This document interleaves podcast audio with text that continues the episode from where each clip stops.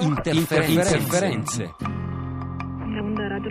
11-11 minuti 39 secondi di una puntata tutta dedicata al Sudafrica. Accanto a me Andrea Borgnino, che cosa hai pescato allora negli archivi sudafricani? Buongiorno Luigi. Allora, ho pescato la storia della radio dell'African National Congress, una storia che non conoscevo anch'io, devo dire che è una storia che veramente racconta eh, dal punto di vista radiofonico questo movimento di liberazione.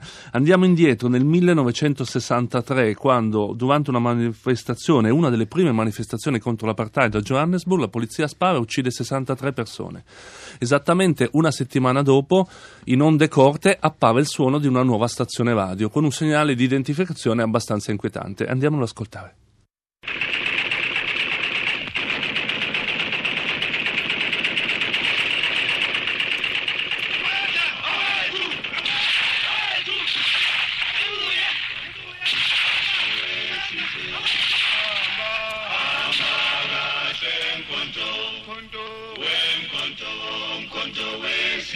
This is Radio Freedom, the voice of the African National Congress, South Africa's time-tested revolutionary movement, born of the people into the front line,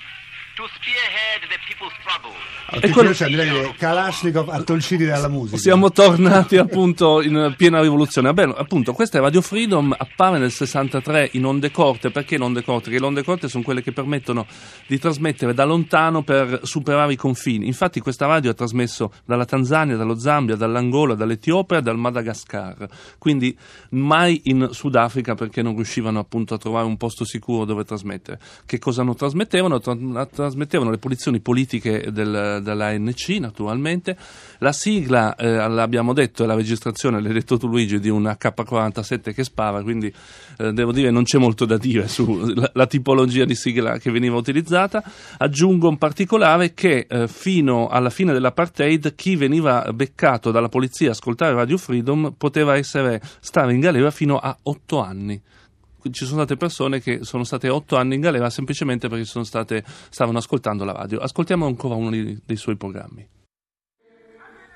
For us, the people of South Africa, our cause of action is very clear. We must fight back. The path of compromise that has been taken by the traitors and puppets is not open to us. The path of surrender and subservience is also not open. It is foreign to us. There is only one path and one path only. It is the path of relentless struggle. It is the path of sacrifice. It is the path of war and glory. What is today happening in South Africa